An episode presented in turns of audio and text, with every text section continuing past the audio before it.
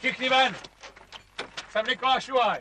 Nikola Šuhaj, podle jedněch brutální zločinec, podle druhých podkarpatský národní hrdina, kterého všichni školou povinní Češi znají z literárního díla spisovatele Ivana Olbrachta, o sobě dal zřejmě naposledy vědět právě před stolety. Na začátku srpna se jako 23-letý spíše zločinec než cokoliv jiného dostal na stránky českých novin. Už tehdy bylo jeho řádění v širší veřejnosti poměrně známé. V lidových novinách z 8. srpna 1921 čteme. Nová Šuhajova loupež a vražda. Už horod. V úterý objevila se opět Šuhajova banda nedaleko Volového a přepadla tři vozy se židy jedoucími z trhu. Po krátkém vysvětlení je obrala o všechny peníze a žida, který se bránil vydati utržené peníze, zastřelila.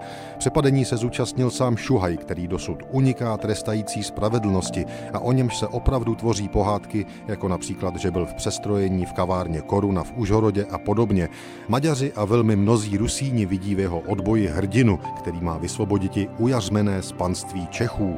Šuhaj je nebezpečný zločinec, byť se halil do nimbu Jánošíkovského zbojnictví. Jeho odvaha a drzost, s jakými své činy páše, přímo provokují a není vyloučeno, že ho samého porazí.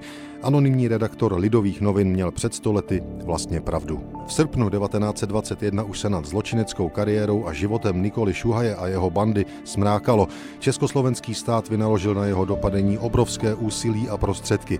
Mladého muže, který dokázal držet celý koločavský kraj v šachu a ve strachu dlouhé měsíce, nakonec zabili bývalí přátelé někdejší členové jeho gengu. Nikolu Šuhaje a jeho bratra Juru v lese opili a rozsekali sekirami. Potom zavolali četníky. To se stalo týden a kousek po poslední loupeži 16. srpna 1921.